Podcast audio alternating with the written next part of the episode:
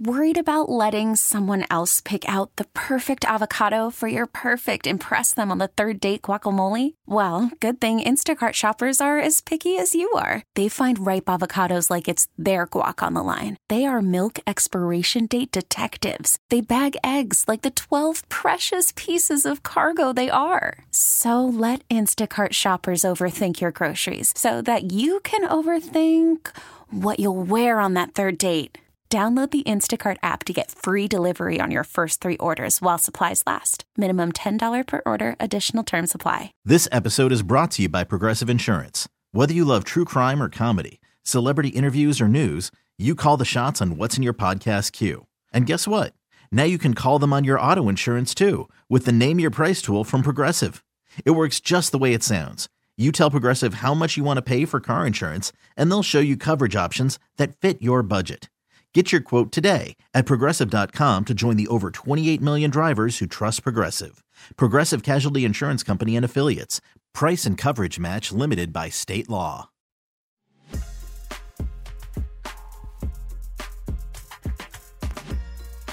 It's time for Come and Talk It with your host, Michael Cargill, brought to you by Texas Law Shield.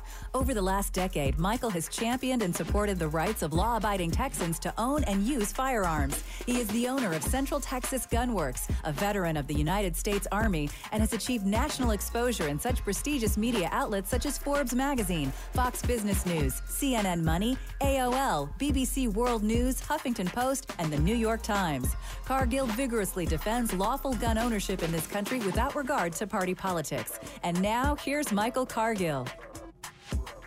This current administration is doing nothing but walking into gun stores, mom and pop gun stores, going after the simple little small minor paperwork errors that people are making and trying to shut those gun stores down permanently who've been in existence for decades. And what we're doing is by bringing this lawsuit, we're saying, you know what? You need to stop that. What Congress says, Congress says this is what you're supposed to do. There are a set of laws there, and they should follow those laws, not step outside those boundaries. And so we're put, trying to put them back in those boundaries and say this is enough.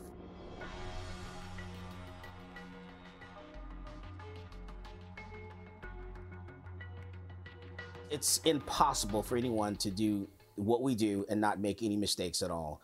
Uh, you get people that walk into the gun store to fill out a 4473, which is the firearms transaction record. Right, there's a, a hundred ways a person can mess up this form, if not more than that.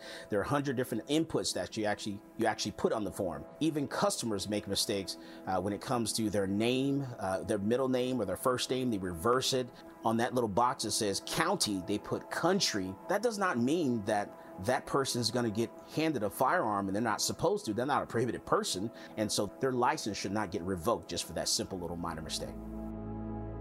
I'm actually getting phone calls from gun stores all around the country, as far as like Oregon, as close as Houston. You're talking mom and pop gun stores. Grandparents, great grandparents have owned this store, and all of a sudden now, ATF comes in, inspect them, find a little paperwork error. Maybe they've made the same type of error because they didn't catch it themselves, and they're wanting to shut them down.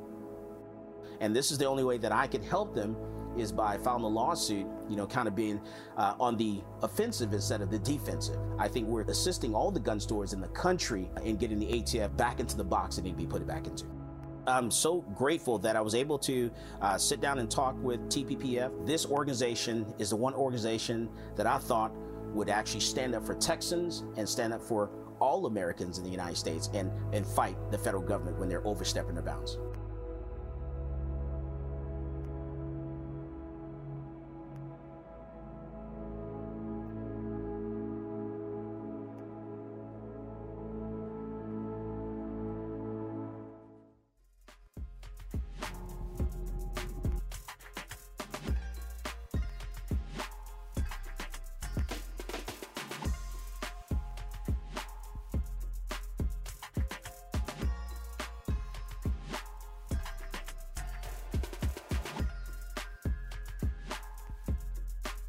Good idea.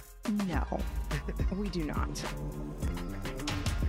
We are the armed attorneys. Today we are talking about a massive boating incident that caused uh, the residents, all the private gun owners in four different counties, to lose all their firearms, ammunition, and accessories. You won't want to miss this. But before we begin, show your support for the Second Amendment by hitting that like button. And today we're talking about an innovative solution question mark um, out of the state of Texas. This is House Continuing Resolution number 54, notifying the federal government of the tragic loss of firearms, accessories, and ammunition of all private gun owners in Hunt, Hopkins, and Van Zandt counties, and possibly other counties, in a series of alleged boating accidents. Now, this is a, uh, we'll say, innovative, right? This is very creative. First of its kind continuing resolution out of the state of Texas, filed by Representative Bryan Slaton. I think this is, uh, this, I, I like it. Uh, you know what? Um, it's it is very funny. it is very funny. So we're going to read it to you, and then we're going to talk about boating accidents and what to do and not to do when the government actually comes knocking at your door. So here we go. Whereas the Texas legislature respectfully notifies the federal government of a series of alleged boating accidents that occurred across Hunt, Hopkins, and Van Zandt, and possibly other counties on January 10th, 2023, which involved all private gun owners. Amazing. That's a lot of boats. That's a lot of boats. In these counties, and thankfully, allegedly resulted in no injury or loss of life. And whereas, due to the series of alleged boating accidents, the Texas legislature also wishes to notify the federal government of the alleged loss of all firearms, accessories, and ammunition owned by all private gun owners in the counties of Hunt, Hopkins, Van Zandt, and possibly other counties. And whereas, as a result of the alleged events, the Texas legislature wishes to inform the federal government, the current presidential administration, and any future administration that any attempt to buy back, confiscate, or register some or all firearms, accessories, or ammunition from private gun owners in the counties of Hunt, Hopkins, Van Zandt, and possibly other counties will not be possible or necessary and be it resolved. And then we're restating all of these things. So, um, very funny, very clever. Yeah. Um, this is a massive boating incident. It is a massive boating incident. Um, all right. So I think we should talk about lying to law enforcement and we should talk about federal supremacy. Yeah, I'll start with this. The boating the boating joke, very funny. Uh, very, very, funny good. among the community. If you were to be communicating with law enforcement, let's say ATF agent comes, knocks on your door, and you say, Oh, they were lost in a boating accident. Do we think that's a good idea? No, we do not, um, because there are all sorts of criminal offenses for providing false or misleading information that's material to law enforcement investigation. Also, it just like we think it's funny, but a jury of random peers who is going to take this very seriously, plus the judge, plus the federal prosecutor, do they think it's funny? Yeah. And the other thing that comes up, you know, it's the same thing when we have like slang for drugs. You know, if if the police bust a guy who's like, I was selling ice skates, it's like, that's meth. Like they, right. they know they the know. slang. I mean, this isn't this isn't going to be news to them and they'll be able to prove up the slang through an expert or through maybe some of the agents involved have this kind of personal knowledge of the community and how things are discussed but i would say importantly it kind of sets if in a in a real scenario in a real scenario interacting with law enforcement i mean it does establish that maybe you're going to be dishonest and let's say you weren't committing a crime and then a jury you know they persuade a jury that you're being dishonest I don't like it. No, I don't like it. So just it is always the best policy to say nothing, but do not be dishonest. Also, let's talk about federal supremacy sure. because yes, the state of Texas, God bless you, Bryan Slaton, can notify the federal government all day. Um, don't come trying to register things here. There's nothing here. There's nothing left. Um, just like our Second Amendment sanctuaries, right? We can say you can't enforce your gun laws here all day long. Can the federal government still come investigate enforce everything that's on the books. Yes. Yeah, as a practical matter, yes. Can. I mean, it's the equivalent of like the UN sending like a letter to someone. Yes. Yeah, I mean that that doesn't mean it doesn't have full faith and force like we maybe want it to, but I think it's a pretty. I mean, it's uh, it's creative. The legislative session isn't always fun. Yeah. So, you know, it's nice to have something a little fun, break breaks up the red flag laws and the trying to strip rights away from 18 to 20 year olds that's going to populate our next four months. Yeah, but I'm, I'm interested to see what folks have to say. Do y'all think this moves the ball forward? Do you think it's neutral? Do you think this hurts the movement? I really am interested to see what folks have to say, but we hope you enjoyed this discussion. If you did, consider subscribing, hitting that like button, and help us fight the anti 2A algorithm by sharing this video. And let us know in the comments whether you've lost your firearms in a boating accident. Until next time, we're the armed attorneys.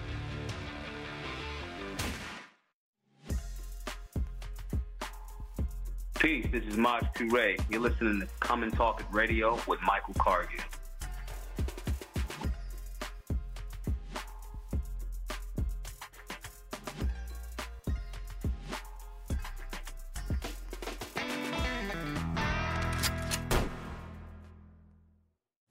Call from mom. Answer it. Call silenced. Instacart knows nothing gets between you and the game. That's why they make ordering from your couch easy. Stock up today and get all your groceries for the week delivered in as fast as 30 minutes without missing a minute of the game. You have 47 new voicemails. Download the app to get free delivery on your first three orders while supplies last. Minimum $10 per order. Additional terms apply.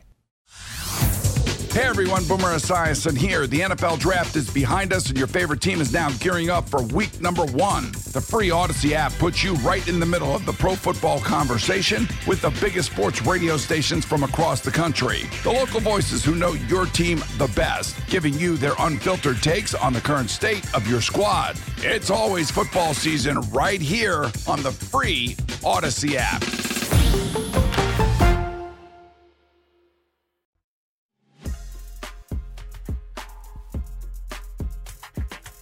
Welcome back to Come and Talk It. And now here's Michael Cargill. Good day, Austin, Texas, the live music capital of the world. Let's praise the Lord and pass the ammunition. All right, so the first video you saw there, uh, you heard or saw, whether you're on YouTube, was our, our next big lawsuit that we filed against the ATF, the Alcohol, Tobacco, and uh, Firearms, the Bureau of Alcohol, Tobacco, and Firearms. And the purpose of that lawsuit is to help out FFL dealers around the country, around the nation.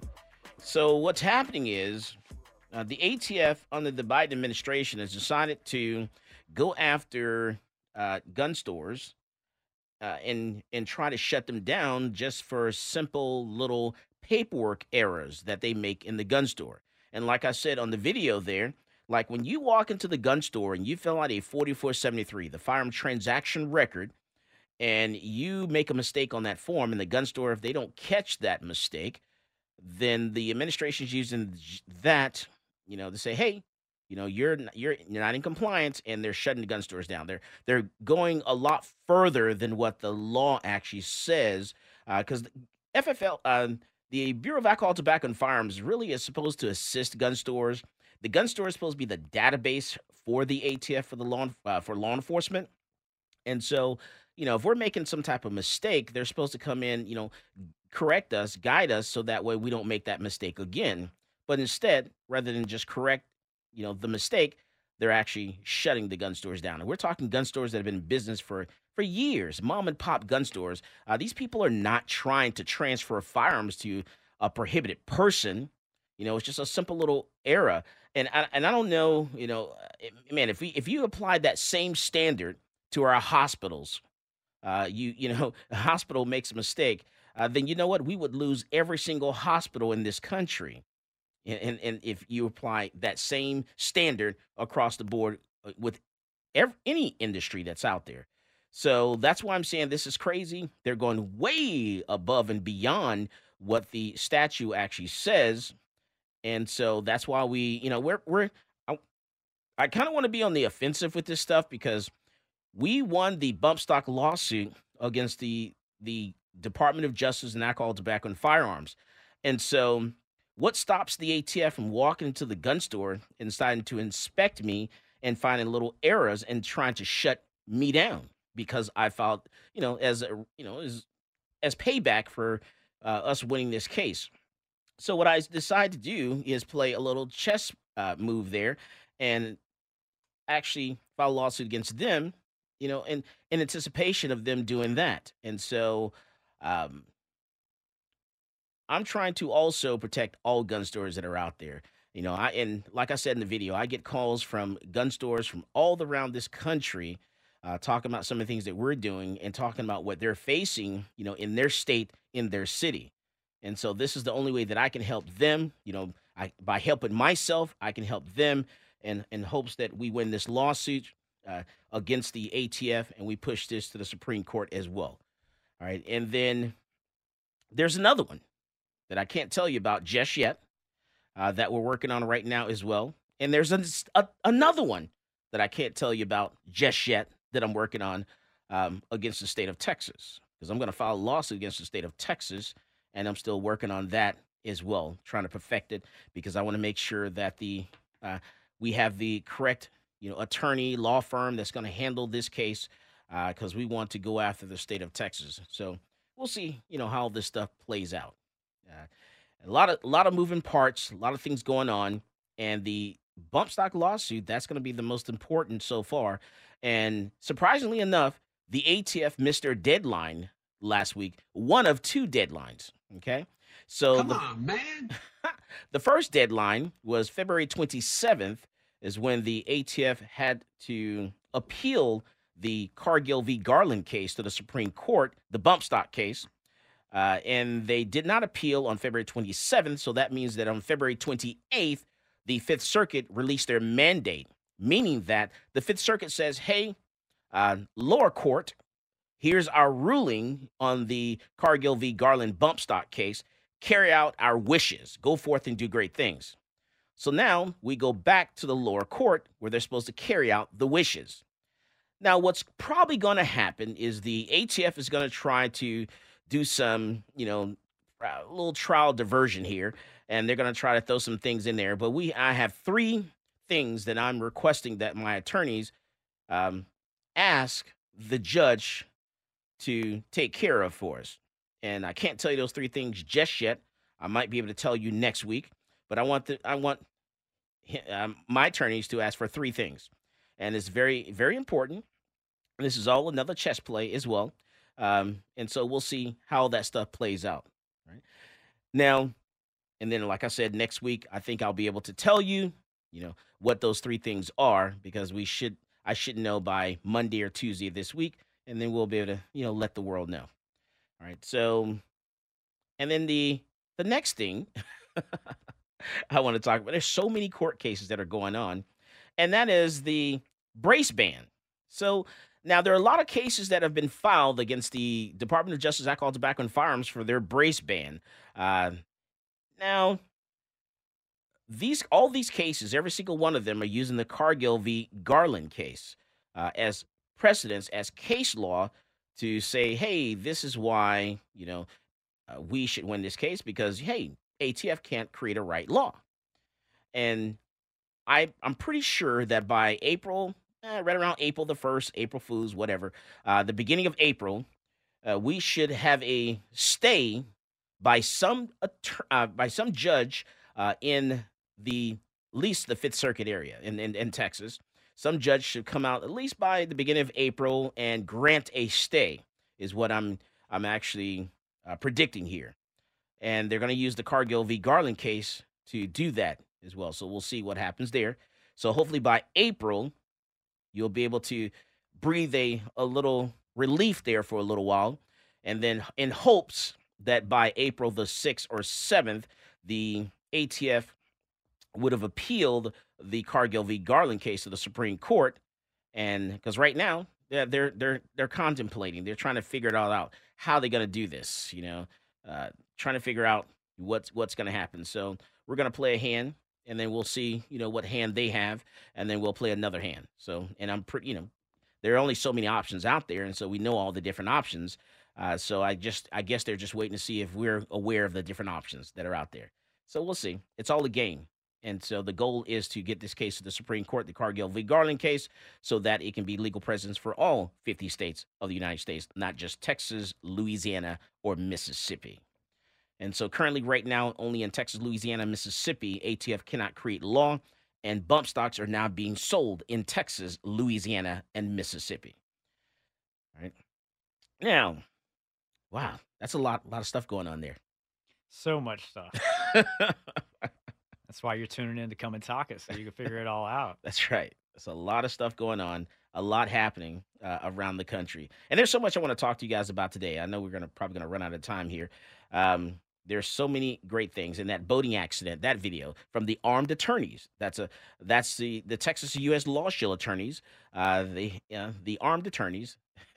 There's a uh, an elected official that decided to uh, sponsor a bill before the Texas legislature uh, that basically says that in his county and a couple of different other counties uh, that he represents, that their firearms were in you know involved in a boating accident. And so, and the, the and the way the attorneys explain this is you can't lie to law enforcement. You, you can't lie to a judge So it's best you not answer that question at all. You can't just go out there and say, "Hey, yeah, my guns were in a, in a, in a boating accident." If ATF comes a knocking at your door, uh, you can get in big trouble and prosecuted for lying to law enforcement. So don't ever do that. Uh, but you know, this is to me, this is all smoke and mirrors. Uh, and they're playing games. Ha ha ha! It's funny that an elected official has a a funny bill that says, "Hey, in my counties here, uh, we are all of our guns were involved in a boating accident." Ha ha ha! That's funny.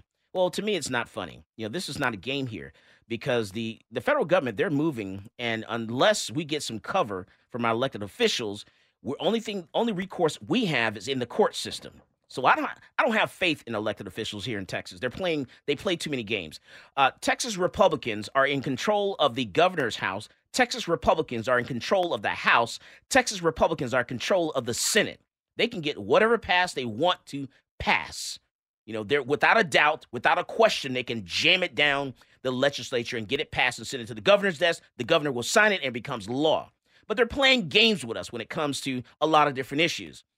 Instead of ha ha ha coming up with a boating accident bill, how about you do this? How about you sponsor a freaking bill that says, hey, you know what? The federal government, federal agencies within the federal government, when they create a rule, we're not going to adhere to that rule unless it's signed by Congress. So that way we can shield, you can shield the people of Texas from uh, ATF creating a rule to ban something to say it's something that you own is banned and you have to get it registered and all that stuff. Instead, instead, provide some cover and sponsor a bill like that and said, You're not going to use our law enforcement. You're not going to use our jails. We're, we're not going to use, you're not going to use any of our resources at all to enforce your rule unless Congress creates a law. Congress passes it, it goes to the president, is signed, and then it becomes law. Then we would adhere to that, but not anything else that's just coming that comes down from an agency within our federal government. So don't play games with me. Don't play games with the citizens of Texas. Ha ha ha, your boating accident bill is funny, but it's a joke. Let's get real here. This is Michael Cargill, and you are listening to Come and Talk It. Hi, this is Stephen Willeford, the Barefoot Defender. I get my global gun news from Michael Cargill at Come and Talk It.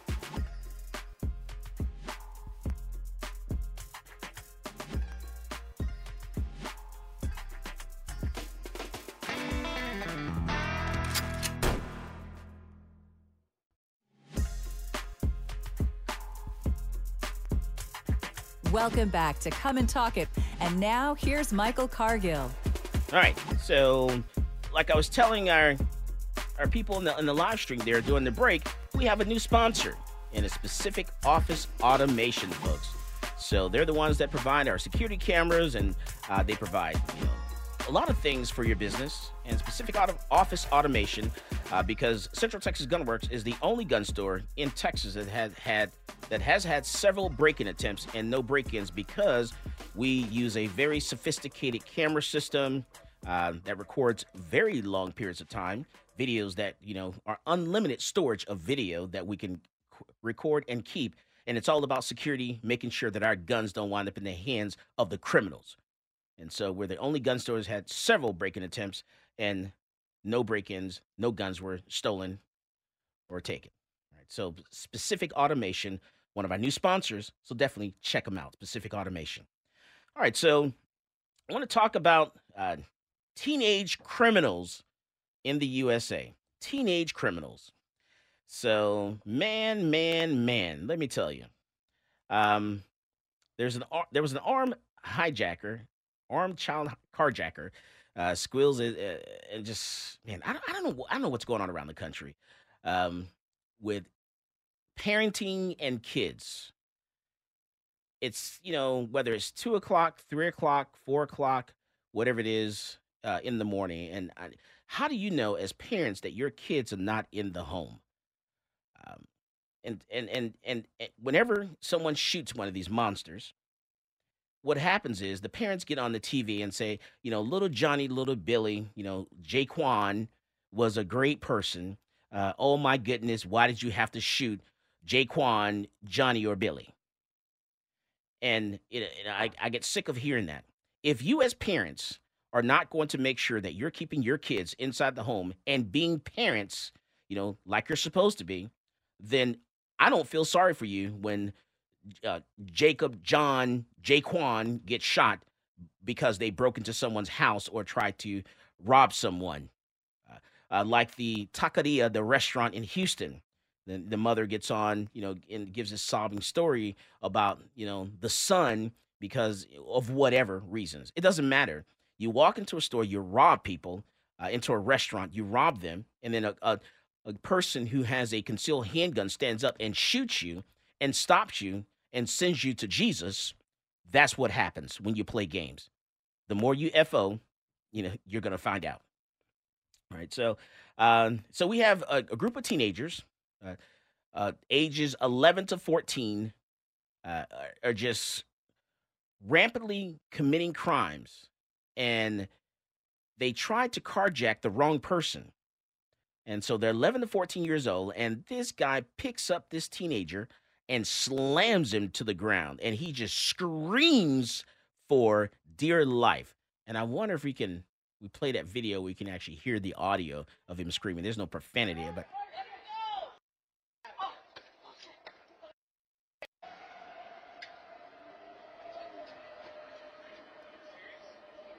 listen to this. That's what happens with your kid if we have to deal with your children because you, as parents, cannot deal with them. We're not going to care about your kids. We're going to send them right on up up to the Lord and let the Lord handle this like it should be done. Because today's Sunday, and I'm all about praising the Lord and pass the ammunition. So we're going to send them to Jesus and let Jesus sort it out. Because you, as parents, can't sort it out. So we're going to do it for you. And we're not going to feel sorry because your child, a teenager, you know, acts like a big person and wants to rob someone, break into someone's house, break into their car, steal something from someone. So we're going to handle it. And, and it's, it's time for law abiding citizens to start shooting back. Because here we are, once again, in Texas, Austin, Texas, and we're 300 police officers short. Uh, um, we're having police officers, more police officers retired, so we're going to be even more short. People are on hold on the 911 system for almost 30 minutes trying to get, you know, a police officer uh, to assist them. And then once they do get picked, the phone gets picked up by the 911 dispatcher after 30 minutes. Uh, the police officer probably will not even show up because there's not enough officers to respond to all the calls. So, you know what? You know, I'm changing my mindset. They're forcing me in this town to change the mindset. You need to arm yourself and start shooting back, is what needs to happen.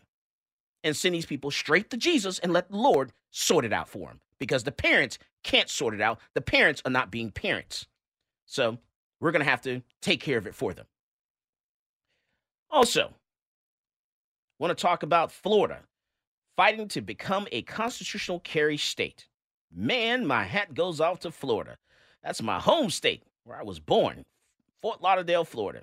But Florida, uh, they're trying to be, uh, they're trying to become a constitutional carry state. Uh, so Florida gun owners, they're not fooled by watered down carry bill. Uh, so they say only three states fully prohibit the open carry of firearms by citizens. Um, and I bet you'd be surprised to hear Florida is among them.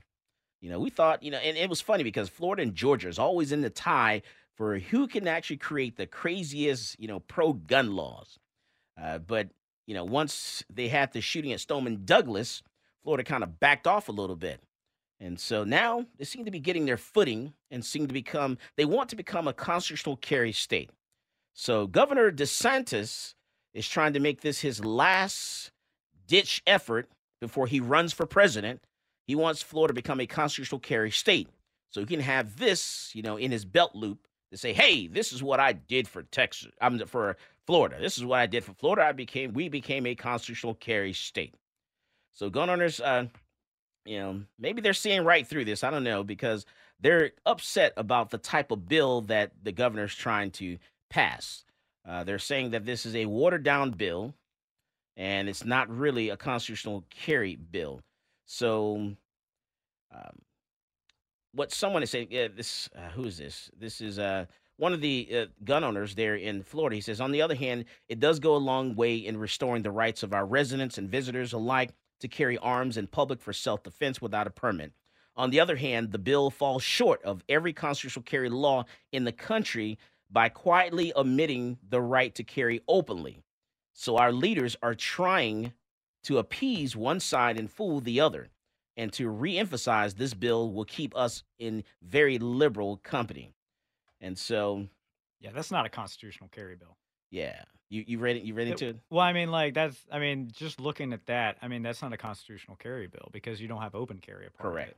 What they're trying to do, which I like, and what I I actually would rather do, is conceal carry. It's a permitless conceal carry bill. Right. So that's what they're trying to do: pass a Yeah. permitless concealed carry bill. Yes, And they don't want they don't want to open carry. They don't want to see the gun in, in Florida. Right. So he's trying to he's playing games there. Governor DeSantis trying to fool you, and he wants to run for president. Is that the I don't know. Is that the person you want to run for president? Don't know. And uh, you know I've, who I've who I've lost my faith in? Who? Senator John Cornyn.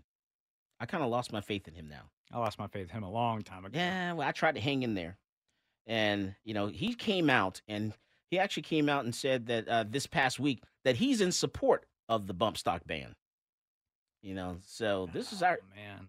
yeah, this is our senior senator for Texas. Texas Republicans for you. That's right. John Cornyn said he's in support of the bump stock ban, and so even today, and this is 2023.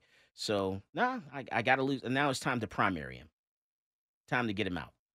So uh, we need to find a candidate uh, who can, you know, we need to build this person up right now, identify someone, uh, and push this person to. We need. It's time to primary uh, Senator John Cornyn, for sure. Really is. A lot of people have tried to in the past, but they've I never think- really gotten a uh, that foothold. And this is this is a huge issue. You're coming out against bump stocks in Texas, um, and especially after you've already legalized it. You already got this this court case passed where it, they're they're reintroducing it in It's, Texas. it's like a slap in the face. It is. It's absolutely that. And so Texas Texans need to come out. Texas Republicans need to come out against this guy. And we do need to find someone that is you know, but yeah, it's even better than Ted Cruz. I mean, if we could get someone better than that or on that same echelon, that'd be a lot better than John Cornyn. I mean, Mm. John Cornyn has been someone that has been on Texas Republicans' nerves for years. It's time to primary him. Time to get him out. Time to let him go. Thank you. You've done a great job so far, uh, but it's time for us to move on. We need to find somebody, someone else. Don't let the door hit you on the way out. Don't let the doorknob hit you with a good Lord split you, is what I like to say.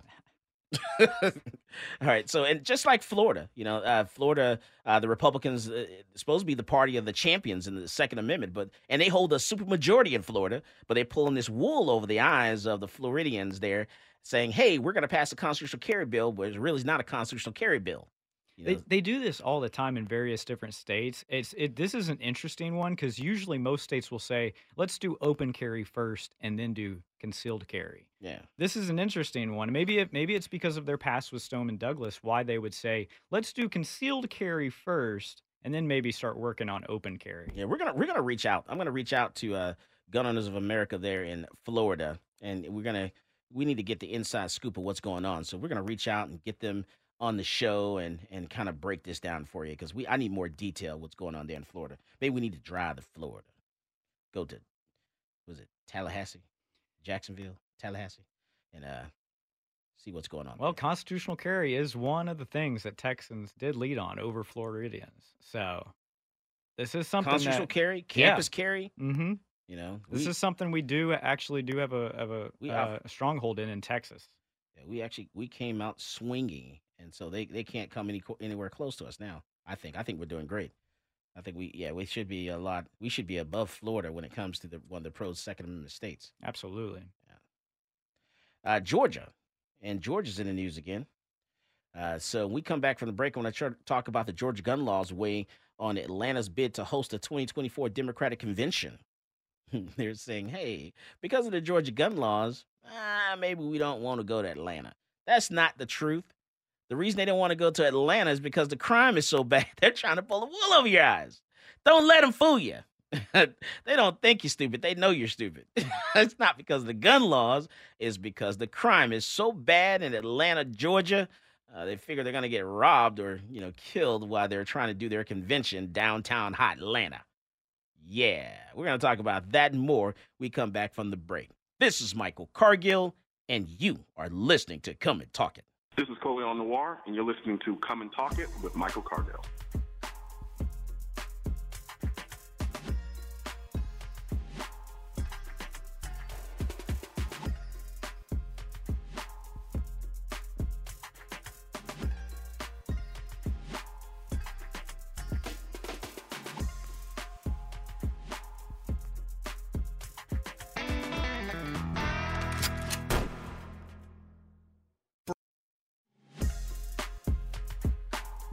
Welcome back to Come and Talk It. And now here's Michael Cargill. All right, so Georgia. Georgia gun laws are weighing in on Atlanta's bid to host a 2024 Democratic convention. So, the battle between Chicago and Atlanta over hosting the 2024 Democratic convention is heating up with a new claim from Illinois that Georgia's lenient open carry gun laws, already an issue in several public events in Atlanta, could make security a nightmare. Hmm and security wouldn't be a nightmare in Chicago? Are you crazy? I wouldn't, wouldn't have an event in Chicago. Are they out of their mind? That's Chicago. Man, we might get shot trying to get to our vehicle. At least, at least you could shoot back when you have constitutional carry. You can at least shoot back in Atlanta, but you can't in Chicago. Yeah. Right, I know. Uh, with the decision possibly weeks away, officials involved uh, agree that Atlanta and Chicago now appear to lead New York. The third of the finalists still under consideration. Now, union officials have for weeks pressed President Biden and the Democratic National Committee to pick the more union friendly city. Chicago has 45 unionized hotels, while Atlanta just has two. Come on, man. Yeah, yeah, yeah. But recent events have brought a new argument. Georgia's lenient gun laws could make it extremely difficult to keep firearms away from the delegates. Enough. Enough the Secret Service is likely to declare the convention a national security special event. People, listen. This is smoke and mirrors. If we can have a uh, the, the, president uh, come to Texas and do an event in Texas a big, eh, with Texas gun laws, I don't think we have a problem with Georgia. That is a big statement. What kind of BS is this? I mean, it makes no sense. Yeah, Trump has had tons of rallies in Texas, Georgia, all these places, and they act like they're going to have it in a building, some facility of some sort. You can say that, okay, you can't come into this facility with firearms. I mean, like, they're too scared that their security team can't make sure that happens mm. because of the the likelihood of someone carrying one in because they don't know the laws or that is that is such a ridiculous statement. so the Secret Service is likely to declare the convention a national security special event and supersede state ordinances with its own rules inside a fortified perimeter. But in hotels, and what's wrong with that, by the way? And, but, yeah, that's the solution, right? Yeah. I mean, would you not want the Secret Service to do that in general? They're gonna, no matter where your president is? They're going to do that regardless. Yeah. You know, you're not going to be able to come anywhere close. You're not going to be able to see the president go from a building to his vehicle. That's post Reagan. You know, you just don't see that right. anymore. So, you know, the Secret Service is going to do that regardless. Uh, but in hotels along bus routes and in meetings and parties far from the core convention sites, guns could find their way in. Security consultants are warning, especially if Georgia's Republican governor Brian Kemp holds to his pro gun views and refuses to intervene. And it just creates a tense environment, according to Charles Ramsey, who has once led police forces in Washington, Philadelphia, and now does security consulting. Uh, to me, it's an issue. Well, you know what? Do your job, security. Uh, if if Atlanta wasn't such a bad crime scene all around the town, uh, then people wouldn't you know wouldn't have to do that. Georgia Democrats have scoffed at the pitch, the State Farm Arena, which would be one of main sites of the convention should Atlanta win the bid, has protocols in place that prohibit carrying a firearm despite gun laws that uh, that allow weapons into most public spaces. So, seems like you can't carry a gun in the convention center. So I don't know what the problem is. It's so, just it's just the left eating themselves. You're not a blue enough state. You're you're too red. You have too good gun laws to be a Democrat. We're scared. oh man. So there's another carjacking, a Texas carjacking here. Suspect pulled a gun on a mother in front of her children and led police on a chase. So this carjacking suspect in Texas Uh, the incident happened in Fort Worth around about 3:30 p.m. on February the 10th in an apartment community, um, and the Fort Worth Police Department was the police department that you know chased this guy. The mother was taking her children out of a car when the male suspect approached and held her at gunpoint. Now, the suspect demanded the car, but one of the woman's children was still in the back seat, according to the authorities.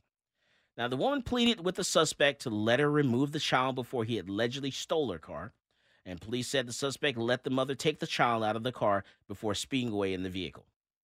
Now, police located the stolen vehicle minutes later and began a pursuit.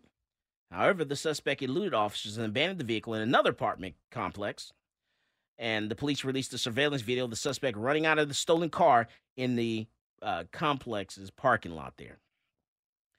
Uh, so it's just it's more and more what we're seeing all around the country here. Um, and yeah, it, violent crime is actually increasing.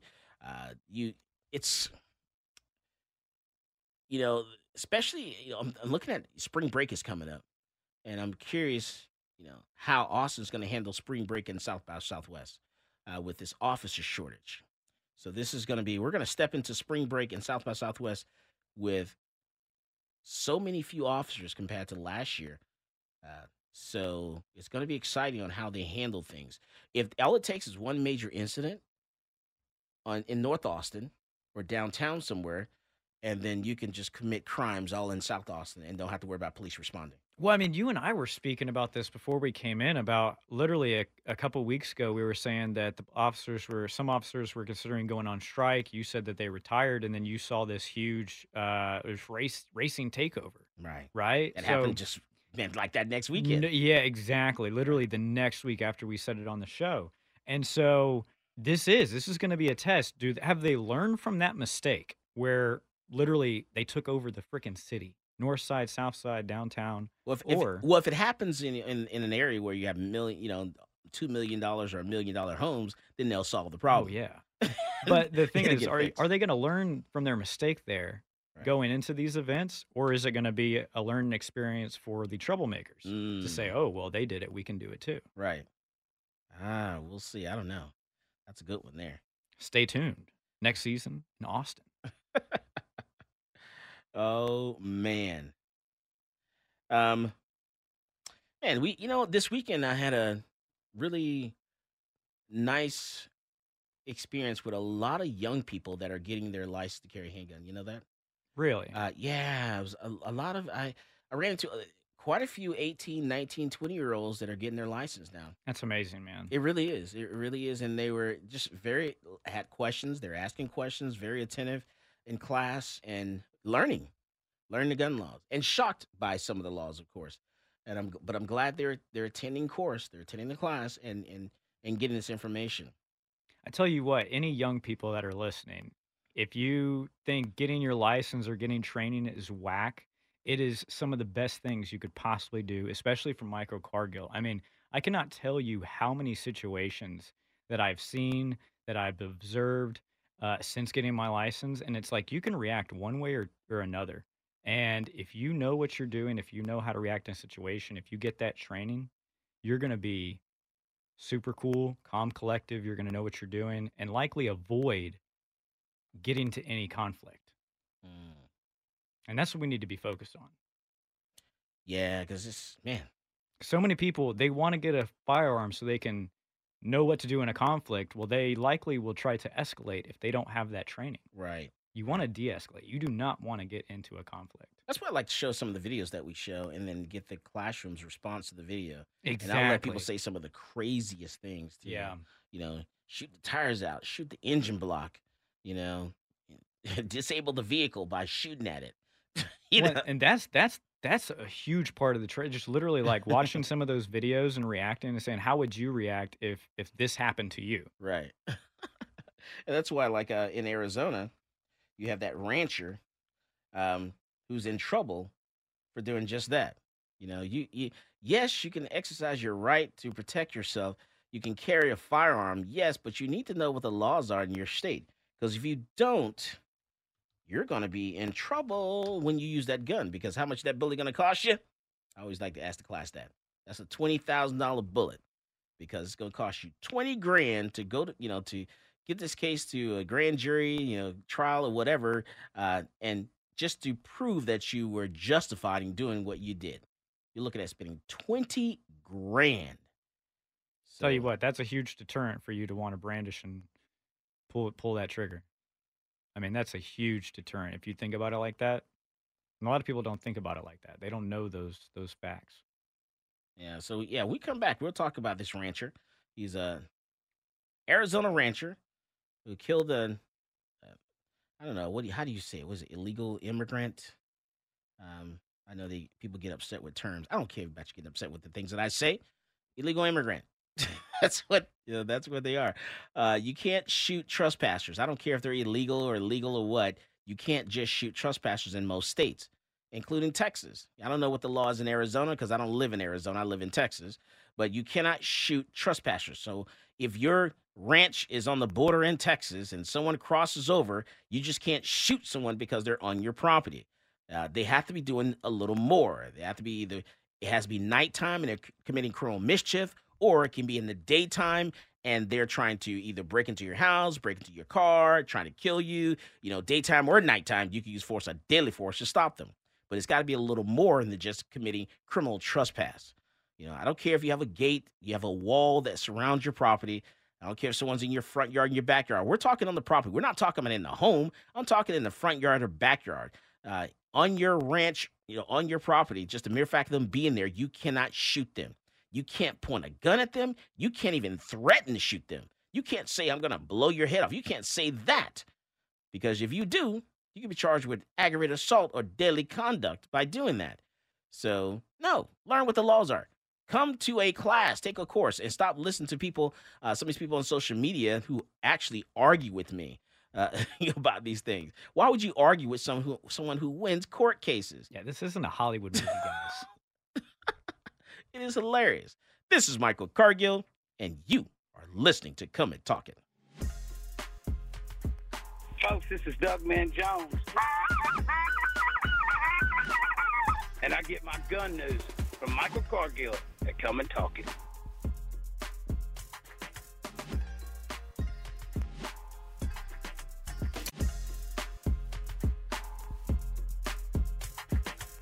Welcome back to Come and Talk It. And now here's Michael Cargill. All right, so yeah, C and T Designs and Arms. Give me a call. 512-643-5483 is our call-in number. You got something you want to talk about? You want something you want to get off your chest? Let me know. Just don't use profanity. Uh, our call-in number is 512-643-5483. Give me a call. You know, tell me what do you think about this boating accident that um, one of our elected officials here in Texas is talking about, and you were you were talking about that boating accident, and you're looking into the bill there. Uh, give me, you know, give me some more insight on what this bill says. Yeah, so I mean, everyone's focusing on the joke, which again, you know, like in, in Texas, it's hard to get anything done with Texas Republicans. So I don't necessarily blame Slaton. I really, actually, I like the guy, I know the guy, but um, I wish we were getting to the to the meat of what this bill says, and I wish it was just a clean bill. What the bill says, if you look into it, is due to the boating accident, right? Due to due to the joke, right? Due to the boating accident, we as Texas would like to nullify all federal laws when it comes to firearms, accessories, anything else, right? And this is what we should be doing. Conservatives, Republicans, individualists across this country should be nullifying federal laws when it comes to everything, right? Not just guns, but anything and everything so that way we can take the power back at the state level. But when it comes to guns, I mean, that's the, one of the best things that we can do. Just declare ourselves sanctuary for the Second Amendment and say we're just going to nullify and not recognize any of these gun laws coming from the federal government. Right. Yeah, um, and the, they're in control. You know, they control the House, they control the Senate, um, and so they control and uh, the uh, you know the governor's mansion here in Texas, so they can get done what whatever they want to get done. Uh, there's no limit. You know, they and even in Florida the same way. But Uh, these Republicans, they don't want to. Right. You know, like even even some of the good ones, like Slaton is a good one, one of the few. But even the good ones, they can't get anything done because their colleagues don't want to step up and actually take a stance for the Second Amendment. Right. It I- was it took decades for us to get constitutional carry passed. I was told this week, you know, that there's no appetite, you know, for any any gun pro gun legislation at all in this session. because of the uh, the school shooting. So they're they're not looking at passing any pro gun legislation at all because there's some things uh, there's some cleanup stuff that I'm trying to get fixed um, in the Texas law.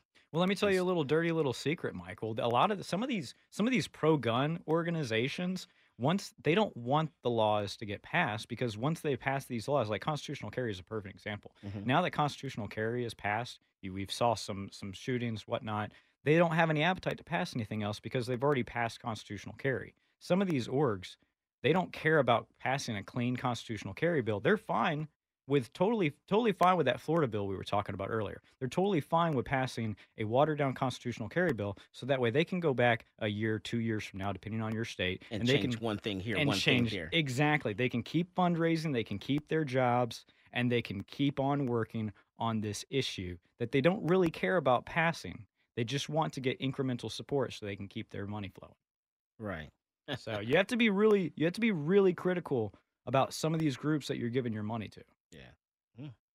Yeah. Yeah, yeah. It, it's and we you know we saw this uh, with um, even the NRA, NRA, um, back when the bump stock ban happened under the Trump administration, by the way, and that was a Republican president, Republican Senate, Republican House, just so you know, who you know who opened the door for the ATF to walk into your home and start confiscating parts, gun parts. Uh, it started on the Republican leadership, and now you know look at what they're doing on a Democratic leadership. So they're the blame for this because it's starting on their watch. Yeah. And that's why I like to, you know, I slap everybody around. I don't care what party you- you're in, you know, because if you're wrong, you're wrong, you know, and and if you're coming after, you come after my gun parts, you come after my my firearms. My job is to put my foot on your throat, and that's what we're gonna do. I don't care if you're Republican, I don't care if you're a Democrat, I don't care if you're a Libertarian, I don't care if you're the Green Party. Uh, if you're coming, because to me, and and we were, you sent me this, you tagged me in this Jon Stewart piece. Yeah. You know, tell us I'm what that sure everybody knows what this is about. So yeah, the Jon Stewart piece. Uh, essentially, they brought in a state senator from Oklahoma. I don't know if we can even find that Nathan and Dom, play that. right? Jon Stewart. It was But- on. We man, how can you find that? Jon Stewart. It's what's the name of his has to- show? What's the name of it- his show? It's called the. It shouldn't be hard to find. It's on the- Apple what's- TV. What's the name of the show? You know the name of the show? Let me see. Yeah. So Jon Stewart. Yeah, because he has this his this show now. Um, Literally, if you just Nathan Dom, Jon Stewart's the first thing that pops up on YouTube. what's what's the guy's name? Um, it's the problem with Jon Stewart. the problem with John The Stewart. Problem with Jon Stewart. problem with Jon Stewart. And Okay. this is this is like this. this I and, he, really and he's talking because he's talking talking with a a state representative or state senator, state senator of Oklahoma, state senator of Oklahoma, and the guy's name is Nathan Dahm. Nathan Dahm. Yeah. Okay. All right. Go ahead. Yeah. And so look, this this show is is terrible anyways. Like I mean, I I grew up on the Daily Show and actually appreciating some of the stuff that Jon Stewart would bring in. He'd talk about rep, Republican Representative Ron Paul. He Mhm. was one of the only persons that would actually do it when Republicans wouldn't do it. Right. And and and Rand Paul and many others. But now, if you look at this new program on Apple TV, I believe it is, Mhm. he literally brings in Republicans. He cuts up these interviews. He asks them some of the dumbest questions and then frames it as if, you know, they answered it in a stupid way. Mm. And so, I mean, I would say, you know, I, I think there's a clear reason why he wouldn't talk to someone like Michael Cargill Mhm. because you'd rip him to shreds. But honestly, who knows? He might cut up your interview and try to make you look like a fool too. Because that's that is what this whole show is all about. It's not about trying to get to a nuanced conversation and understanding people, And but wanna- trying to find a solution. I wonder if he had part of that clip. Yeah, let's listen. Let's listen to a little bit of this and see how this interview goes, and I'll make some comments on the other end. I'm a strong proponent of the Second Amendment. I believe the right to keep and bear arms shall not be infringed. That's the one right that's listed in the Constitution that uses that very specific affirmative language, you know, shall not be Well, it's also the one right that uses the, the phrase well regulated. Correct, when it's talking about the militia and the state. By the uh, way, just for clarity's sake, Yeah. I'm not against the Second Amendment. I'm not against, I don't want to ban guns. But you're saying more guns makes us more safe. Yes. So when we got 400 million guns in the country, we had an increase and gun deaths went up.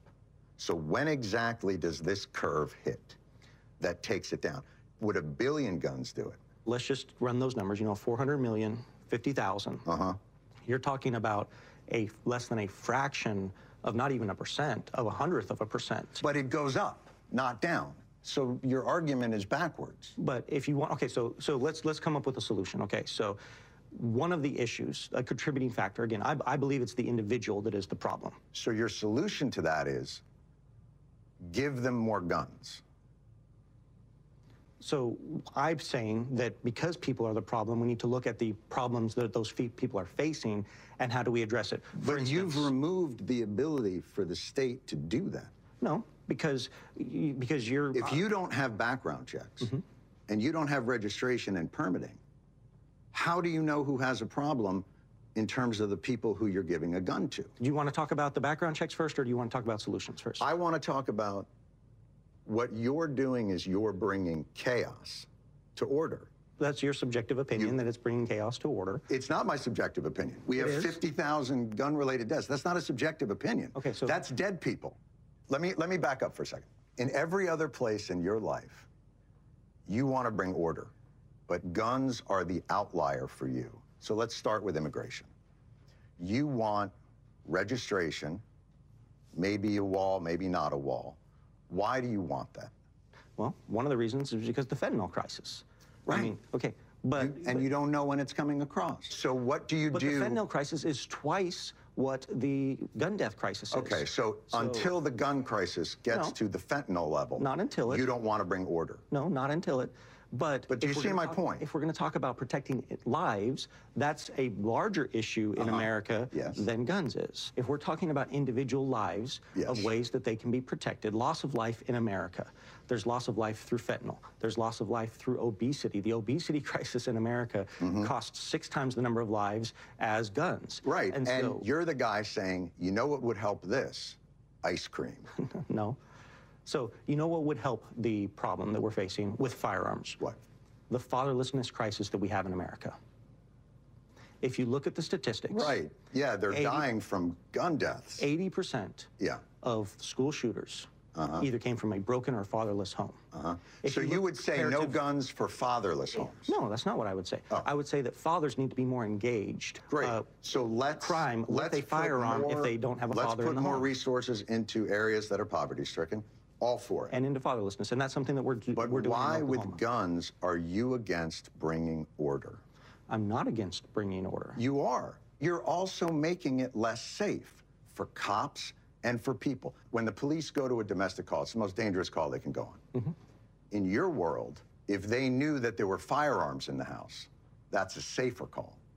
Is that what you're saying? No, because police. Because why? Because police treat every situation as a, pot- a potential. But more guns makes us safer. So why don't, when the police go to a house filled with guns, why don't they breathe a sigh of relief knowing that this Second Amendment that shall not be infringed is being exercised so fruitfully That's the entire in this home? Are you familiar with the 39 year old woman in New Jersey? I'm familiar with a ton of anecdotes. Yeah, no, I'm this asking not- you a this is- simple this question. is not an anecdote. When John. the police this actually happened. go to a house. she had a restraining order on her ex-boyfriend. All right, we'll catch this on the, on on the other side after the break. This is Michael Cargill, and you are listening to Come and Talk It. Yo, what's going on, guys? It's Jack Jones here, and I get my gun news from Michael Cargill on Come and Talk It.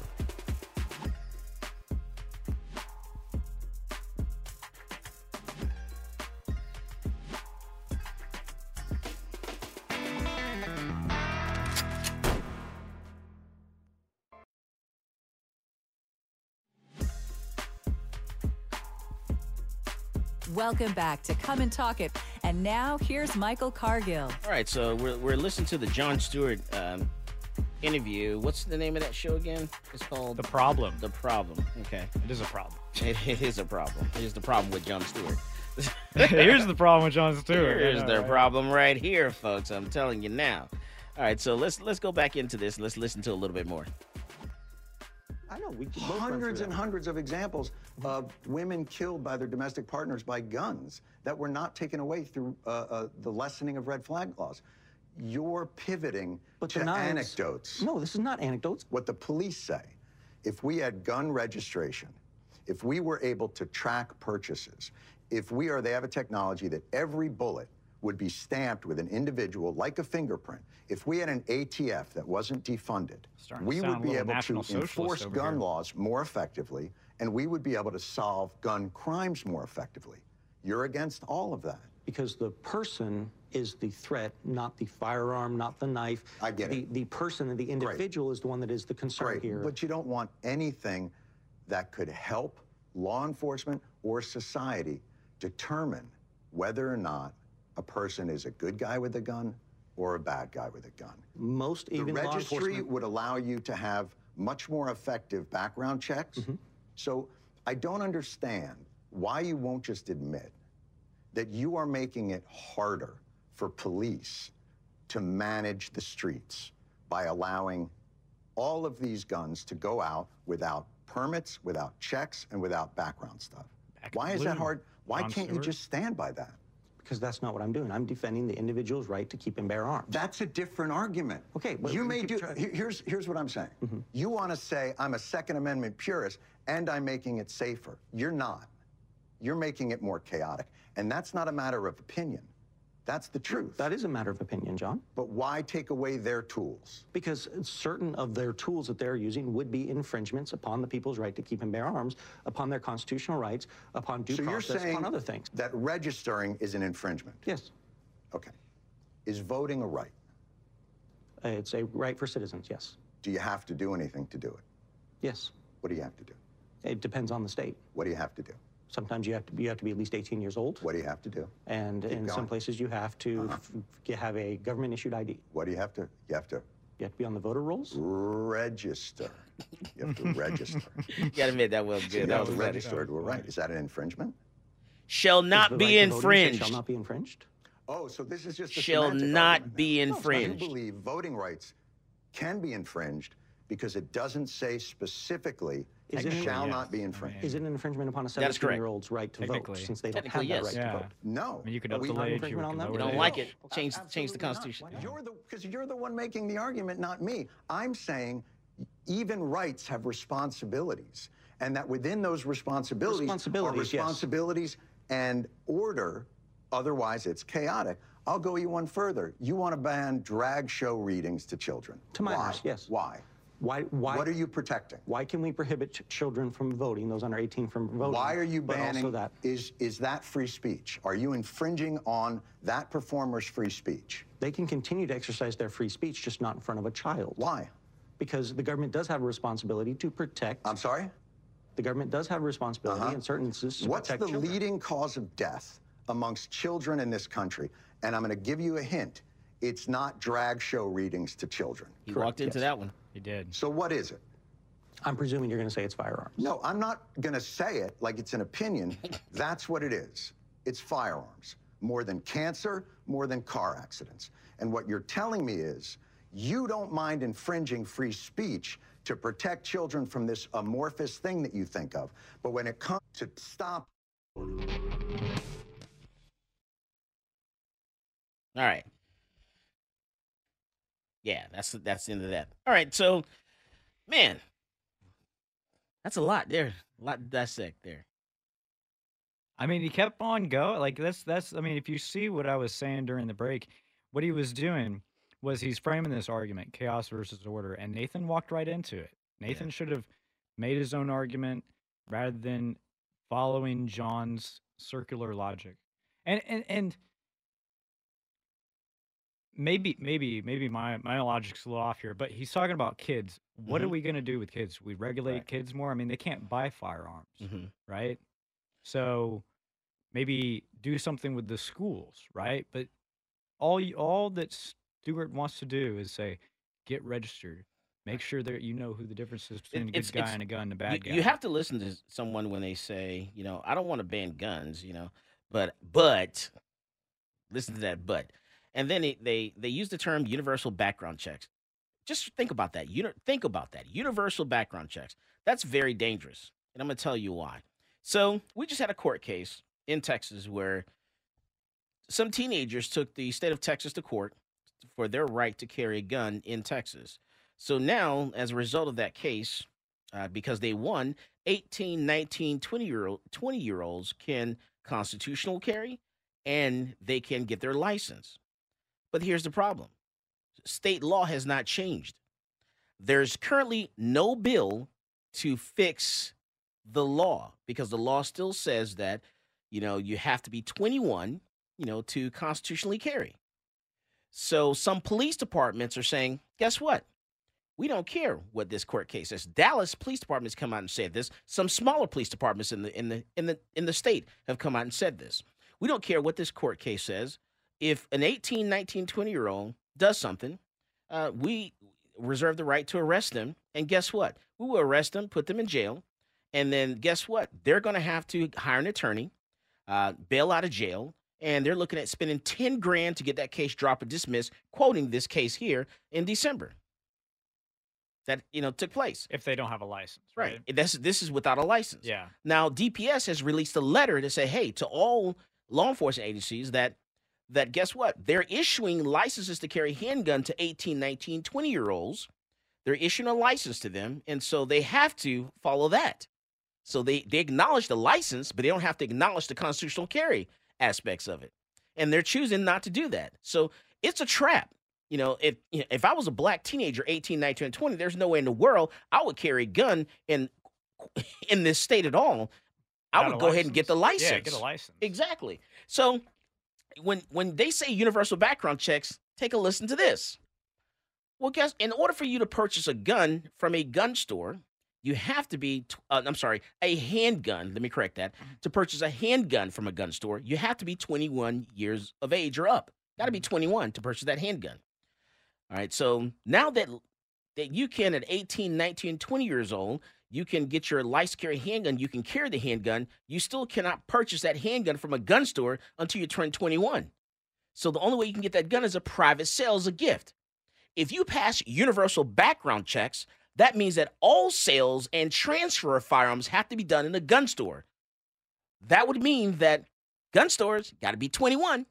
So that would take the ability for 18, 19, 20 years old to not to even be able to get their hands on the gun. They can have a license, but they won't what- be able to get the you gun know because they pass universal background checks. And you know what this is going to do? It's going to force these people and average people, not just kids, but especially kids, to go in the black market. Mhm. You know, I mean, especially especially how it is now. If they if if you're an 18, 19 year old and you could go buy a gun in a gun store, that is a lot better.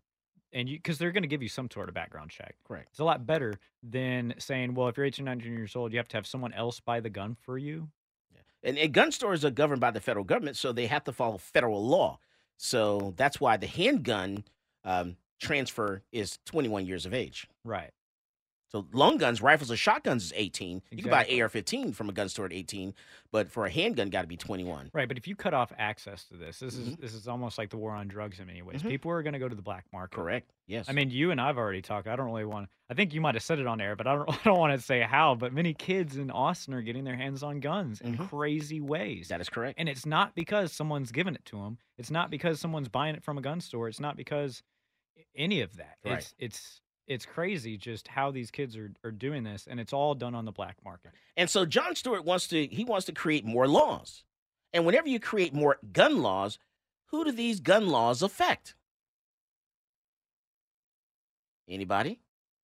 Legal gun owners. They're going to affect the black and brown community because those are the people that are actually locked up in prison. You're right. When you look at the numbers. And so the more gun laws you create, the more black and brown people are going to police are going to use this as a tool to lock up more black and brown people. And that's what's going to happen. So, And when you see a gun, it's going to make you want to shoot them. I mean, yeah, I mean that's the other thing about Jon Stewart's logic is he's over here sounding more like a right winger than a left winger. Like he's like, oh well, the the cops, you got to make sure the cops. It's like you want the cops to be comfortable walking into someone's house, putting Right. their putting their hand on their gun and being able to use it. No, I think individuals should be armed so that way these cops are less likely to pull their firearm, less likely to escalate this. All right. Yeah. Ah, so you know that's that. You know that's my take on all that stuff. And it's, it's very dangerous when you're you let these people talk about these universal background checks. You you let you know why would I? People ask me, you know, why do you lean to the conservative uh, to Republicans? You know, I, the re- I, I lean that way because I don't like the other side. You know, I don't like the the other party, the Democrat Party, because they're the party that want to let's see, um, uh, enslave. You know, get, can't forget history. Uh, they're the party that want you to abort your children and try to convince you to abort your kids. Uh, so, man, with all you know, they're the party that want to disarm you. They don't want you to have access to firearms. So, why would I join a party that is trying to annihilate my entire race? and that's how I look at it. I, I call it like I see it. Don't don't call me, don't text me, don't email me. That's exactly what I said. I said what I said. Where's the mic when you need to drop it? and that's the bottom line. So that's why I'm not part of the Democratic Party. They're trying to annihilate an entire race of people. They want you to abort your kids, disarm you. This is insane. No, thank you. Have a nice day. You're dismissed. This is Michael Cargill, and you are listening to Come and Talk It.